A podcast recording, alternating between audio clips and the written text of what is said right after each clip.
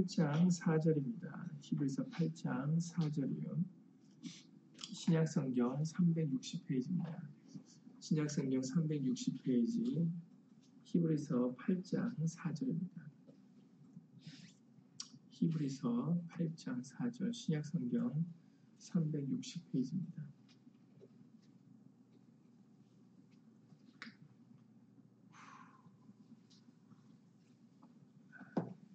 히브리서 8장 4절을 다 함께 읽겠습니다. 예수께서 만일 땅에 계셨다면 제사장이 되지 아니하셨을 것이니 이는 율법을 쫓아 예물을 드리는 제사장이 있습니다. 아멘. 말씀에 앞서서 잠시 먼저 예수님으로 기도드리시겠습니다.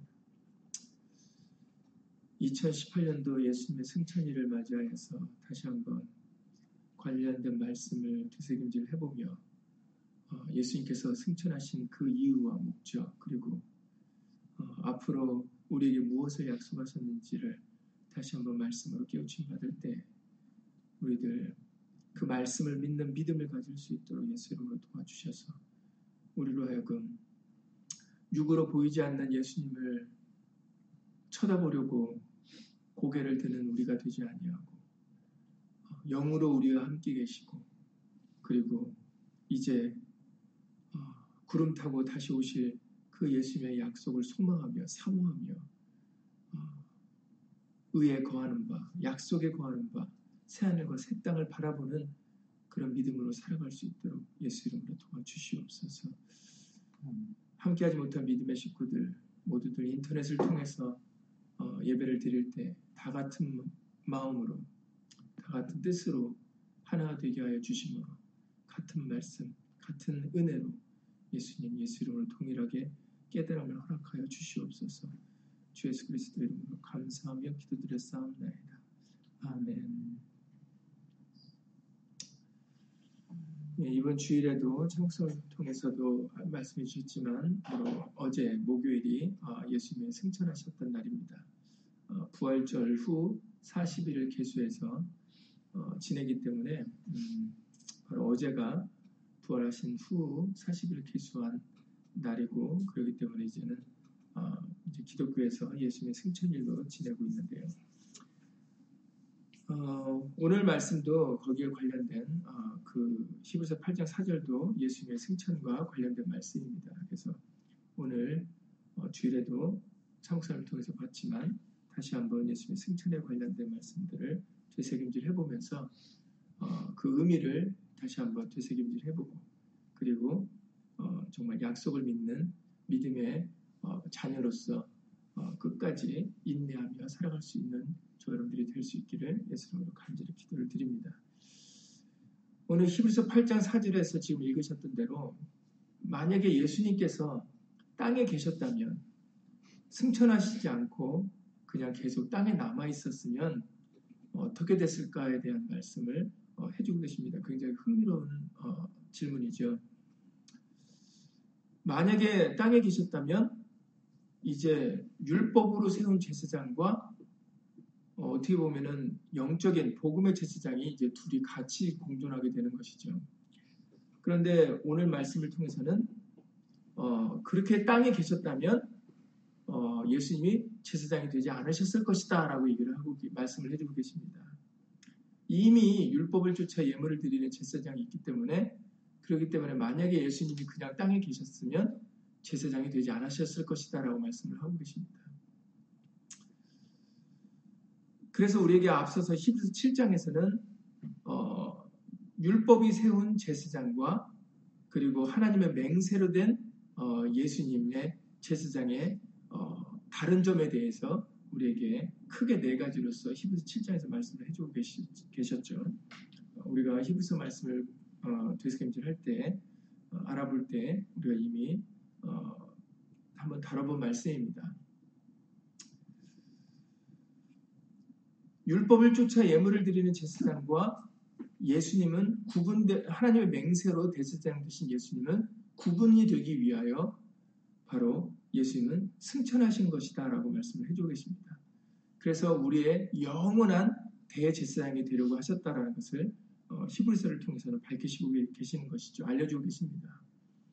이 땅에 있는 어, 율법을 쫓아 드리는 제사장들은 아무리 유능한 제사장이 어, 있었다 할지라도 그도 인간이기 때문에 어, 죄인이고 자기를 위해서 먼저 제사를 드렸어야 되고 그리고 기한이 닿으면 그도 어, 다시 땅으로 흙으로 돌아갈 수밖에 없는 그런 연약한 존재임을 밝히셨습니다.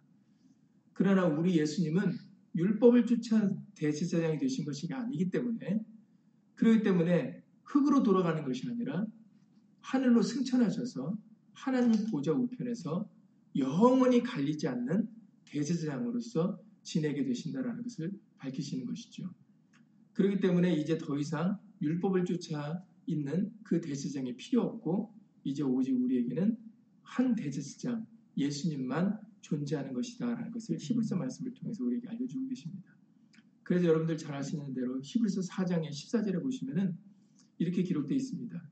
히브리서 4장 14절에 그러므로 우리에게 큰 대제사장이 있으니 예, 이 부분이 굉장히 중요하죠.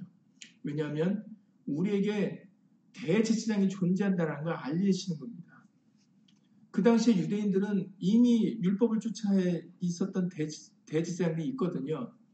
그런데 히브리서를 통해서는 그 사람 말고 우리에게 큰 대제사장, 그 사람보다 더 큰 대제사장이 있다는 걸 밝히고 있습니다. 그러면서 누군가 했더니 승천하신 자, 곧 하나님 아들 예수시라 이렇게 말씀하셨다는 거죠. 그렇기 때문에 우리는 이 예수님을 믿는 도리를 굳게 붙잡아야 된다고 말씀하셨습니다. 여기서 우리가 또 주목해서 바라볼 것이 그냥 큰 대제사장이 있으니 하나님 아들 예수다 이래도 되는 거거든요. 근데 그 앞에 수식어를 붙이기를 승천하신 자다. 승천하신 자, 곧 하나님 아들 예수 이렇게 했다는 얘기죠. 그러니까는 그 승천을 강조한 걸 알 수가 있어요. 이 예수님은 그냥 예수인데 우리가 예수님을 앞에 나사렛 예수다. 그리고 예수님 앞에 주 예수다. 아니면 예수 그리스도를 하는 것처럼 그 모든 것들은 예수님이 누구신지를 수식을 하는 거잖아요. 알려주는 겁니다. 마찬가지로 승천하신 자, 곧 하나님 아들 예수, 우리에게는 큰 대제장이 있는데 그분은 승천하셨다라는 걸 강조하고 있다는 거죠. 그 왜 승천하는 것이 대제장과 무슨 연관이 있을까 했더니 바로 히브리서 8장의 4절에서 연관이 있다라는 겁니다. 왜냐하면 승천하셨기 때문에 이제 율법을 쫓아 하는 대제장과 구별이 되어 어, 영원한 갈리지 않는 그 제사직분을 행하실 수 있는 유일한 어, 분이 되셨다라는 것을 우리에게 말씀을 해주고 계시는 겁니다.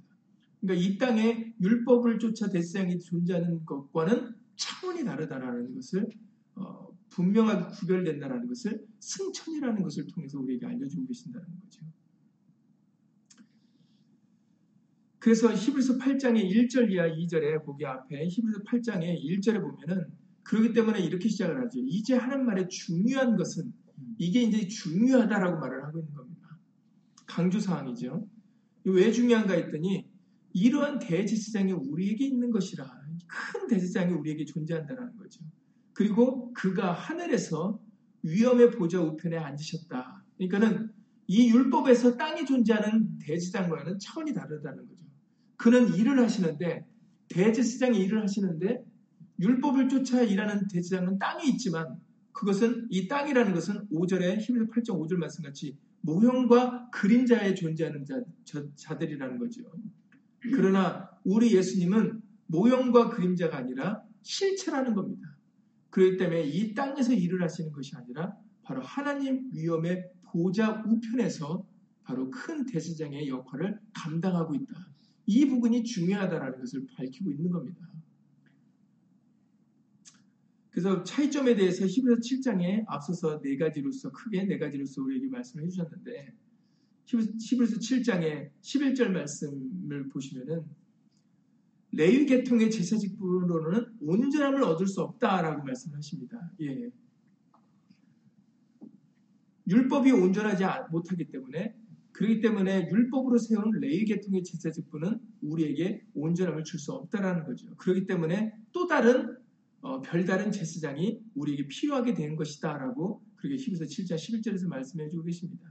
그래서 계속해서 18절 이하 19절에 보시면 히브리서 7장 18절 이하 19절에 보면 전액 계명이 옛 계명 율법이 연약하여 무익함으로 그것은 폐하게 되고 왜냐하면 율법은 아무것도 온전히 할수 없다라는 거예요. 그렇기 때문에 우리에겐 더 좋은, 좋은 소망이 필요하게 된 것이고 바로 예수님이 우리에겐 더 좋은 소망이시다라는 거죠. 왜냐하면 예수님은 우리로 하여금 온전함을 얻게 해줄 수 있기 때문이다라고 밝히고 계시는 겁니다. 그래서 우리에게 완전함을 주실 수 있는 분은 오직 하늘 보좌 우편에 앉아 계신 큰 대제장에서 승천하신 예수님만이 우리를 온전히 할 수 있다라는 것을 말씀해 주셨고요. 그리고 이 예수님은 바로 하나님의 맹세로 된 것이다라고 히브리서 7장 20절 이하 22절에서 말씀해 주고 계십니다. 율법으로 세운 제사장들은 맹, 하나님의 맹세로 된 게 아니다라고 밝히셨어요. 오직 예수님만이 하나님의 맹세로 말씀으로 언약하신 어, 유일한 영원한 제사장이다라고 어, 히브리서 7장 20절 이하 22절에 밝히십니다. 그렇기 때문에 예수님은 더 좋은 언약의 보증이다라고까지 그렇게 말씀을 하셨던 것이죠. 그래서 율법의 제사장들과 그리고 예수님의 차이점에 대해 승천하신 예수님의 차이점에 대해서 우리에게 이렇게 분명하게 말씀을 해주고 계십니다. 그리고 세 번째로는 어, 히브리서 7장 23절 이하 25절에서 우리에게 밝히시기를 히브리서 7장 23절 이하 25절에 저희 제사된 자의 수요가 많은 것은 죽음을 인하여 항상 잊지 못하는 그런 약점을 가지고 있다라는 거예요. 그러나 우리 예수님은 영원히 계심으로 이제는 그 제사 직분이 갈리지 않는다라고 말씀하셨어요.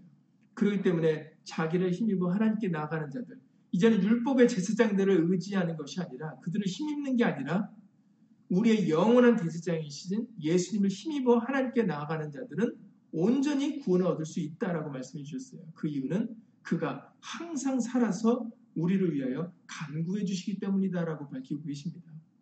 그러니까 율법의 제사장들과 어, 하나님의 맹세로 된 예수님의 제사장은 아주 근본적인 차이가 있다라는 것을 우리가 알 수가 있습니다. 우리 예수님은 영원한 분이세요.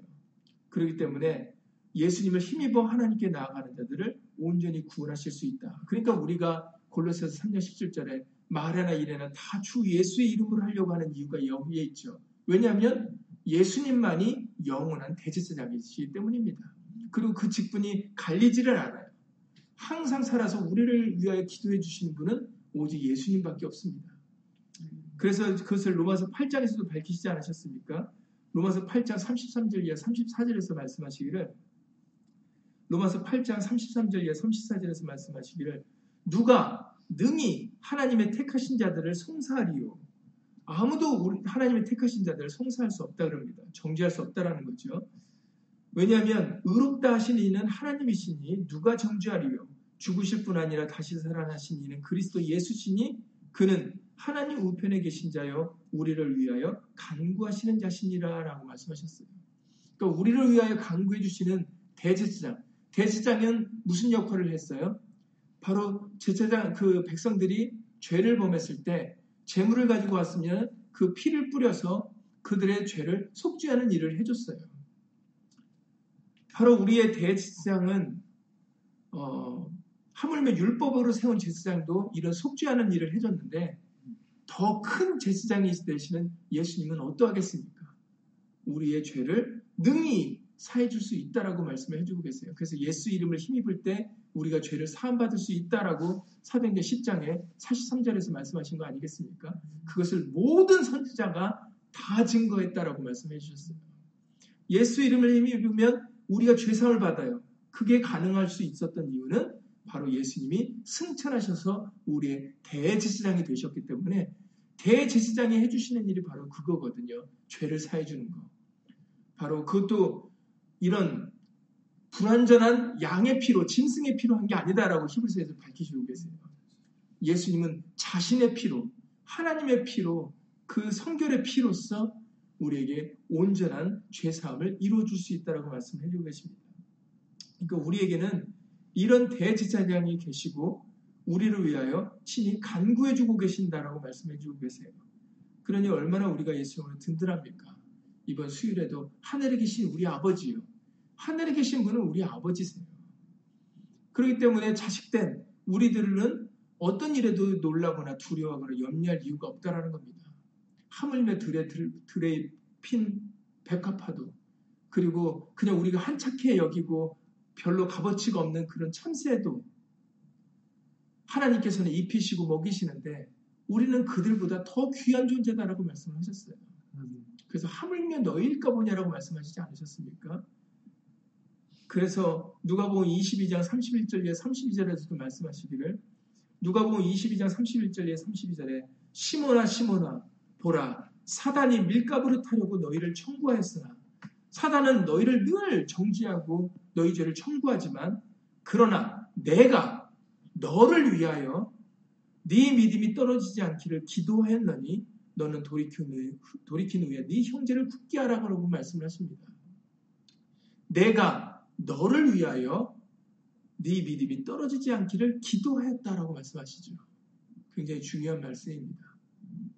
우리 예수님은 승천하셔서 하나님 보좌 우편에서 대제사장의 일을 하고 계시거든요. 바로 우리를 위하여 기도해 주고 계십니다. 아무리 사단이 밀가부로 타려 우리를 죄를 청구해도 예수님이 기도해 주시니까 누가 우리를 송사할 수 있고 누가 우리를 정죄할 수 있겠습니까? 그러니 우리는 이러한 예수님을 굳게 믿고 어, 진실로 예수님을 의지하고 힘입어서 우리는 끝까지 예수님으로 살아가야 되는 것입니다. 그 대제장을 떠나면 안 돼요. 왜냐하면 대제장을 떠나면 우리가 무엇으로 깨끗함을 입습니까? 무엇으로 우리가 우리 마음을 드릴 수 있으며 무엇으로 우리가 하나님께 나아갈 수가 있겠습니까? 이제는 예수님 외에는 불가능하다라고 말씀하셨어요. 항상 자주 말씀드리는 말씀이 바로 요한복음 14장 6절이죠. 요한복음 14장 6절에 내가 길이요 진리요 생명이니 나로 말미암지 않고는 아버지께로 올 자가 없느니라라고 말씀하셨어요. 예수님을 떠나서는 대지제장 대신 예수님 없이는 이제는 우리는 하나님께 나아갈 수가 없습니다. 하나님께 나아갈 수 없다라는 것은 은혜의 보좌에 나아갈 수 없는 거죠. 은혜가 끊기는 거죠. 국률과 자비가 끊기는 겁니다. 우리가 최후를 함을 받지 못하는 거예요. 은혜 보좌 앞에 나아가야 되는데 담대히 나아가야 되는데 이미 우리에게 히브리서 4장을 통해서 이미 말씀해 주셨던 말씀이죠. 히브리서 4장 15절 16절에서 말씀하셨습니다. 이제 계속 14절부터 승천하신 대제장에 대해서 말씀하시면서 우리에게 믿는 도를 굳게 잡아야 된다라고 말씀하시죠. 14절에서. 그러면서 15절에서 우리에게 있는 대제사장은 우리의 연약함을 채울하지 아니하는 자가 아니요 돌아보지 않는 자가 아니다라는 겁니다. 돌, 돌보시는 분이다라는 거죠. 모든 일에 우리와 한결같이 시험을 받은 자라되 죄는 없으시니라. 그러므로 우리가 국률하심을 받고 때를 따라 돕는 은혜를 얻기 위하여 은혜의 보좌 앞에 담대히 나아갈 것이니라. 예, 담대히 우리가 어떻게 나갑니까? 우리는 죄인인데. 그런데 우리가 담대히 은혜 보좌 앞에 나아갈 수 있는 유일한 방법이 누구입니까? 대제사장 대신 예수님을 통해서입니다. 예수님을 통해서 가기 때문에 우리가 채 우리의 연약함을 채우람을 받을 수가 있는 거예요. 예수님 없이는 은혜를 얻기 위하여 국리심을 국률하심을 받기 위하여 우리는 담대히 나아갈 수가 없어요. 그래서 이 담대라는 말씀을 우리가 어느 말씀과 연결시켜 주셨어요. 바로 히브리서 10장의 말씀이죠. 히브리서 10장의 19절이나 20절에서 밝히시기를 히브리서 10장 19절 이하 20절에 그러므로 형제들아 우리가 예수의 피를 힘입어 성소에 들어갈 담력을 얻었나니라고 말씀하셨어요. 담력, 담대함. 누구로부터 왔습니까? 예수의 피를 힘입어. 대제사장 대신 예수님을 힘입어서 우리가 담력, 담대함을 얻을 수 있다는 거죠. 왜냐하면 그 길은 우리를 위하여 휘장 가운데 열어놓으신 새롭고 산 길이요. 휘장은 곧 저의 육체니라. 예수님께서 친히 열어주셨다는 겁니다. 대제사장 되신 예수님께서 누구든지 예수님을 힘입으면 예수님 자신을 예수님 이름을 의지하면 언제든지 언약궤로 하나님의 하나님이 계신 그 언약궤에 있는 곳으로 나아갈 수 있게끔 예수님이 친히 열어주셨다는 거예요. 예수님이 아니고서야 어떻게 우리가 담대히 나갑니까? 심지어는 아론조차도 담대히 나갈 수 없었어요. 1년에 10에서 9장에 기록되어 있기를 1년에 1차밖에 못 갔습니다. 그것도 1년에 1차 갈 때 하나님께서 하신 예복과 모든 관과 전면의 모든 것을 다 갖추고 들어가야 그가 겨우 들어갈 수 있었어요. 죽지 않고. 그런 곳인데 예수를 말미암아 우리에게는 누구든지 들어갈 수 있게 해주셨다는 겁니다. 그게 이게 것이 바로 복된 소식이에요. 누구든지 들어가 국률하심을 받을 수 있고 은혜를 받을 수가 있다는 겁니다. 죄사함을 받을 수 있다는 거죠. 그렇기 때문에 우리에게 대제사장이 있다라는 것, 그리고 그 대제사장을 승천하신, 승천하셨기 때문에 예수님이 대제사장의 역할을 하신 것이죠. 승천하시지 않으셨으면 그 대제사장의 역할을 하실 수가 없어요. 그리고 승천하시면서 오면 우리한테 또 무엇입니까? 우리에게 온 그 좋은 점이 무엇입니까? 바로 요한복음 14장, 요한복음 16장에 6절 이하 7절에서 밝히셨죠. 요한복음 16장 6절 이하 7절에 도리어 내가 이 말을 함으로 너희 마음에 근심이 가득하였도다. 그러나 내가 너희에게 실상을 말하노니 내가 떠나가는 것이 너희에게 유익이다. 내가 떠나가지 아니하면 보혜사가 너희에게로 오시지 아니할 것이요. 가면 내가 그를 너희에게로 보내리니. 예, 맞습니다. 우리에게 또 은혜가 되는, 우리에게 혜택이 되는 그 부분이 예수님이 승천하심으로 우리에게 혜택이 되는 것은 승천하셨기 때문에 보혜사 성령이 예수님 오신 성령이 진리형이 우리와 늘 항상 함께일 수 있게 되었다라고 알려주세요. 육으로 계신 예수님은 항상 말씀드리지만 시간과 공간의 제약을 받지 않습니까?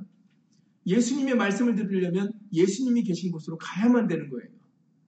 그러나 진리의 성령이 오시면 이제는 시간과 공간의 제약을 받지 않습니다. 왜냐하면 하나님은 영이시니 신령과 진정으로 예배드리는 곳에 찾아와 주신다라고 요한복음 4장에서 밝히셨거든요. 그렇기 때문에 예수님께서 승천하심으로 인해서 우리에게 온 또 다른 혜택은 귀한 혜택은 바로 성령님이 오셨다라는 거죠. 성령님을 보내주셨다라는 겁니다. 이 혜택 또한 너무나도 큰 혜택입니다. 그래서 예수님이 처소를 우리의 거처를 우리에게 하시는 이런 놀라운 혜택을 승천하심으로 우리에게 허락해 주신 것입니다. 그러니까 예수님은 승천하셔서 대제사장의 역할을 감당하셨고 그리고 진리의 성령님을 우리에게 보내주셨어요.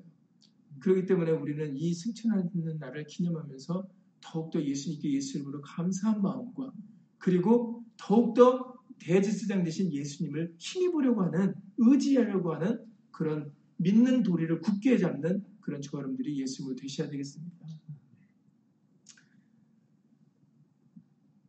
율법의 제사장과 예수님의 차이점 중에 마지막 네 번째로서 사람의 제사장들은 죄인이고 약점을 가진 자다라고 히브리서 7장에 27절 이하 28절에서 말씀하셨어요. 히브리서 7장 27절 이하 28절에 저가 저 대제사장들이 먼저 자기 죄를 위하고 자기도 이 율법으로 세운 제사장도 자기도 죄인이기 때문에 먼저 자기 죄를 위할 수밖에 없었어요. 그 다음에 백성의 죄를 위하여 날마다 제사를 드릴 수밖에 없었다라는 거죠. 그러나 우리 예수님은 다릅니다. 율법은 약점을 가진 사람을 제사장으로 세웠지만 율법 위에 하신 맹세의 말씀은 영원히 온전케 되신 아들을 세우셨다라고 말씀을 해주셨죠. 우리 예수님은 죄가 없으신 분이에요. 그러니까 아주 율법의 제사장들과는 근본적인 차이가 있을 수밖에 없는 것입니다. 그래서 우리가 예수님께 나아가는 자들은 예수로 말미암아 우리가 죄 사함을 받을 수가 있게 되어지는 거죠. 그래서 우리에게 죄를 사함을 받을 때 예수 이름을 힘입으라는 이유가 바로 그것입니다.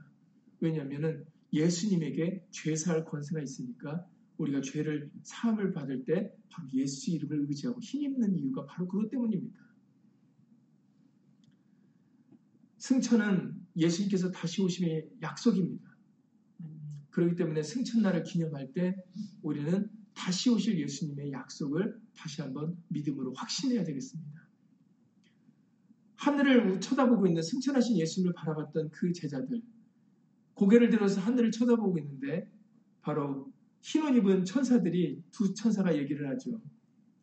갈릴리 사람들아 어찌하여 서서 하늘을 쳐다보느냐? 너희 가운데서 하늘로 올리우신 이 예수는 하늘로 가심을 본 그대로 오시리라 이렇게 말씀하셨어요. 그래서 승천은 다시 오심의 재림의 약속입니다. 그걸 보여주신 거예요. 승천하시고 그냥 떠나신 것이 아닙니다. 떠나버리신 게 아니에요. 제자들은 마음에 근심하고 걱정했지만 떠나가시는 줄 알고 그러나 떠나가는 이별이 아니라 오히려 성령으로 우리와 영원토록 함께 하셨고 그리고 이제 때가 되면 다시 구름을 타고 재림하셔서 이제 공중에 우리를 들려 예수님이 예비해 두신 그 처소에서 예수님과 함께 영원히 살 거라고 데살로니가 전서 4장 16절에 17절에서 밝히셨습니다. 데살로니가 전서 4장 16절에 17절에서 주께서 호령과 천사장의 소리와 하나님의 나팔로 친히 하늘로 쫓아 강림하시리니 지금 하나님 우편 보좌에 앉아 계시지 않습니까? 이제 때가 되면은 다시 그 하나님 보좌 우편에 계셨던 그 예수님이 대지상이신 예수님이 하늘로 쫓아 구름을 타고 강림하실 것이다 말씀하셨어요. 그래서 그리스도 안에서 죽은 자들이 먼저 일어나고 그 후에 우리 살아남은 자도 저희와 함께 구름 속으로 끌어올려 공중에서 주를 영접하게 하시더니 그리하여 우리가 항상 주와 함께 있으리라 라고 말씀해 주셨습니다. 아멘. 이제 우리는 예수님과 영원토록 함께 살 자들이에요. 천국에서 눈물도 없고 아픔도 없고 고통이나 사망이 다시 있지 않는 그 새 예루살렘 성에서 우리는 예수님과 함께 영원히 살 자들입니다. 그것의 약속이 바로 승천입니다. 다시 오심의 약속. 내가 다시 와서 내가 너희를 위하여 예배드린 그 처소에서 영원토록 다 너희를 이끌어드리리라는 그 약속을 바로 승천을 통해서 친히 보여주신 겁니다. 그러니까 예수님의 승천은 우리에게 여러 가지 굉장히 많은 것들을 우리에게 알려주시는 어, 떻게 보면 모습이었다라는 거죠. 메시지였습니다. 그냥 단순히 구름 타고 올라가시는 게 아니에요. 승천하심으로써 우리에게 너무나도 많은 혜택을 주셨습니다. 제자들은 걱정하고 근심하고 두려워했지만 그렇게 할 일이 아니다라는 거죠. 영으로 영원히 우리와 함께 하시고 영으로 어디, 내가 언제 어디에 있든지 영으로 동행해 주시고 그리고 대제사장으로서의 역할을 감당해 주시는 겁니다. 우리의 죄를 사해 주시고 우리에게 국률과 은혜를 받을 수 있도록 하나님 보좌 옆에 담대히 나아갈 수 있게 우리를 이끌어 주셨다는 거죠. 그러니까 우리는 아무것도 염려하거나 걱정하거나 두려워할 이유가 없는 겁니다. 아까 히브리서 8장에서 아, 히브리서 4장에서 14절에서 밝히셨던 것처럼 우리에게 큰 대제사장이 있으니 이 부분이 중요합니다. 우리에게 큰 대제사장이 있으니 우리는 혼자가 아니다라는 거예요. 우리는 소수가 아니다라는 겁니다. 사람의 수는 상관이 없죠. 우리에게는 큰 대제사장이 있으니 예수님이 우리에게 계신 예수님이 우리와 함께 계십니다. 우리의 연약함을 체결해 주시는 분, 우리의 연약함을 위하여 간구해 주시는 분, 우리의 죄를 사해 주실 수 있고 우리에게 은혜와 국률과 자비를 베풀어 주실 수 있는 그 우리에게는 큰 대제장이 우리에게 계세요. 그러니 우리가 말해나 이래나 다 주 예수 이름을 의지하고 힘입어 살아가는 겸손한 어린아이 같은 심령만 되어지면 그러면 예수님은 우리를 인도해 주시고 이끌어 주신다는 겁니다. 교만하면 안 되죠. 그러니까는 말해나 이래나 다 주 예수 이름을 하나 알려주신 거예요. 교만했을 때 예수님은 우리가 어린이 주일을 지난주에 보냈지만 어린이를 불러다가 세워서 뭐라고 말씀하셨습니까? 누구든지 이 어린아이 같이 돌이키지 않으면 결단코 천국에 못 들어간다라고 마태복음에서 말씀하셨어요. 그 어린아이는 어떤 어린아이입니까? 겸손히 자기를 낮추는 자. 우리는 할 수 없고 나는 아무것도 아니다라는 거. 겸손히 말하나 이래나 예수님을 의지하고 예수 이름을 부를 수 있는 사람. 대제사장을 인정해드리고 범사의 그를 인정해드리라라고 잠언 3장의 5절과 6절에서 말씀하시지 않았었습니까? 우리는 범사의 모든 일에 대제사장의 역할을 인정해드려야 됩니다. 교만하게 내가 하면 안 되는 거예요. 우리는 어린아이 같이 겸손해져야 됩니다. 그리고 예수님의 역할을 인정해드려야 돼요. 예수님을 통해야만 가능하다는 거. 진리를 떠나서는 우리가 아무것도 할 수 없다라는 거. 이거를 인정해 드려야 됩니다. 그걸 인정하게 해드리려고 우리에게 말씀을 가르쳐 주시는 거예요. 사람으로는 안 된다는 거. 마태복음 19장 말씀 같이 사람으로는 할 수 없으되 하나님으로는 다 할 수 있는 일이라고 마태복음 19장에 말씀하셨거든요. 우리로서는 할 수 없어요. 우리가 어떻게 죄, 우리의 죄를 씻을 수 있고, 어떻게 우리가 거룩하신 하나님께 나아가 은혜와 국류를 받을 수 있겠습니까? 우리로서는 안 되니까, 율법으로 세운 제사장으로는 안 되니까, 바로 영원히 갈리지 않냐는 대제사장이 예수님 오셨고, 십자가에서 죽으시고 부활하시고 승천하셨던 겁니다. 예수님 외에는 이제는 방법이 없어요. 그러니까 그것을 인정해 드려야 됩니다. 겸손히. 어린아이, 그것이 어린아이 믿음입니다. 범사의 그를 인정하라. 그러면 우리의 길을 지도해 주시겠다라고 말씀하셨어요. 그제서야 예수님이 우리의 길을 지도해 주시는 거예요. 인정해 드릴 때. 우리는 승천하신 예수님을 바라보면서 이제 그 승천은 예수님이 대제사장이 됐다는 것을 우리에게 선포하셨던 겁니다. 그리고 이제 곧 성령으로 성령을 우리에게 보내주셔서 우리와 영원토록 함께 하시겠다라는 것이죠. 그리고 우리가 그 제자들이 본 대로 다시 때가 되매 강림하셔서 우리를 이끌어 예수님과 함께 영원히 천국에서 살게 해주실 것이다라는 그 모습을 우리에게 약속으로 보여주신 것입니다. 그러니까는 여러분 다시 한번 이 승천일을 기념하면서 예수 이름으로 그러한 믿는 도리를 굳게 붙잡을 수 있기를 예수님으로 간절히 기도를 드립니다. 그래서 히브리서 4장 14절에 그 하반절에 기록된 대로 예수시라 그랬기 때문에 우리가 믿는 우리가라는 거니까는 우리의 입장이죠. 우리의 몫입니다. 성경은 예수님의 목과 우리의 목이 명확히 구분되어 있다고 항상 말씀드렸다시피 여러분들이 그것을 기억을 하셔야 됩니다. 그러니까 우리가 하니까는 이제 우리의 몫이죠. 우리가 믿는 도리를 굳게 잡을지어다 라고 말씀하셨어요. 믿음으로 굳게 잡아 따라가는 것은 우리의 몫이다라는 겁니다. 믿음을 저버리고 믿음을 믿음에서 후퇴하고 침륜에 빠지는 우리가 되어서는 안 된다라는 거예요. 우리에게는 큰 대제사장이 있으니 이제는 그 예수님을 믿는 도리를 굳게 붙잡아 살아가야 된다는 겁니다. 그러니까 더욱더 2018년 예수님 승천일을 맞이하여서 흔들리거나 연약하는 흔들리는 다음 넘어지는 울타리가 되지 않고 믿는 도리를 굳게 잡아서 더욱더 예수 믿음을 가지고 예수 이름으로 살아가는 저와 여러분들이 되실 수 있기를 예수님을 간절히 기도를 드립니다. 의인은 뭐로 말미암아 살 거라고요? 오직 의인은 믿음으로 말미암아 살리라. 우리에게서 믿음이 없어지고 흔들리고 연약해져 버리는 그 순간이 우리가 죽는 순간, 죽는 날입니다. 죽는 순간입니다. 목숨이 끊어져서 죽는 게 아니에요. 우리에게서 믿음이 떠나게 되면, 믿음을 저버리게 되면 그 순간이 바로 저와 여러분들이 죽는 순간입니다. 우리는 이런 사망을 당해서는 안 돼요. 오직 의인은 믿음으로 말미암아 살리라 하셨으니까 우리에게는 큰 대제사장이 있으니 이제는 더욱더 예수 믿음을 믿는 도리를 굳게 잡아 살아가는 저런들이 되실 수 있기를 예수님으로 간절히 기도를 드립니다. 예수님으로 기도드리고 주기도 마치겠습니다. 고맙고 감사하신 예수님, 예수님께서 승천하신 것 또한 바로 우리를 위하여 승천하셨다는 것을 오늘 말씀들을 통하여 다시 한번 확인시켜 주신 것을 주 예수 그리스도 이름으로 감사를 드립니다.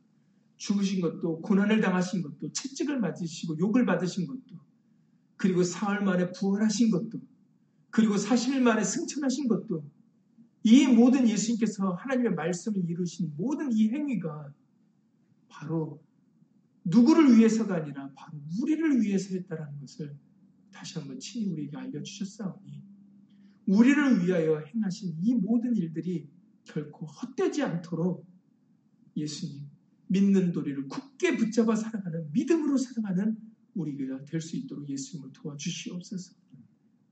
우리에게는 큰 대제사장이 계십니다. 우리의 연약함을 채울해 주시고 우리의 연약함을 위하여 기도해 주시는 분이 계시고 우리의 믿음이 떨어지지 않기를 강구해 주시는 분이 계십니다. 붙잡아 주시는 분이 계십니다. 이런 예수님이 계시는데 무엇이 걱정이고 무엇이 두려움이고 무엇이 염려가 될 수 있겠습니까? 예수님, 예수 이름으로 담대한 믿음을 우리에게 허락하여 주셔서 예수님, 이제는 믿음이 흔들리고 믿음을 저버리고 믿음의 침륜에 빠지는 자가 되지 않고 더욱더 하루하루 날이 가면 갈수록 예수님을 더욱 악망하며 예수님을 사모하며 구름 타고 오실 예수님을 간절히 바라보는 그러한 의에 거하는 약속에 거하는 믿음의 자녀들이 다 될 수 있도록 예수 이름으로 도와주시옵소서. 우리는 의에 거하는 바 약속의 자녀들입니다. 새하늘과 새 땅을 이제는 간절히 바라보며 사모하며 그 우리의 남은 삶을 살아갈 수 있도록 마땅히 우리가 살아야 될 삶을 살 수 있도록 예수 이름으로 도와주시옵소서. 다시 한번 2018년도 예수님의 승천일을 기념하면서 우리의 믿는 도리를 굳게 붙잡을 수 있도록 예수 허락하여 주셨사오니 우리를 위하여 존재하시는 바로 대제사장이신 예수님 우리에게 승천하심으로 친히 약속을 확신시켜 주신 예수님 이제는 로마서 8장의 말씀과 같이 그 어떤 기근이나 그 어떤 환란이나 그 어떤 것으로도 예수 그리스도를 사랑해서 결코 끊을 수 없는 믿음의 확신을 가지고 살아갈 수 있도록 예수 이름으로 도와주시옵소서. 주 예수 그리스도 이름으로 감사하며 기도드렸사옵나이다. 아멘. 하늘에 계신 우리 아버지여, 이름이 거룩히 여김을 받으시오며, 나라의 임하옵시며, 뜻이 하늘에서 이룬 것 같이 땅에서도 이루어지이다. 오늘날 우리에게 일용할 양식을 주옵시고, 우리가 우리에게 죄 지은 자를 사여 준 것 같이 우리 죄를 사여 주옵시고 우리를 시험에 들게 하지 마옵시고 다만 악에서 구하옵소서. 나라와 권세와 영광이 아버지께 영원히 쌓옵나이다. 아멘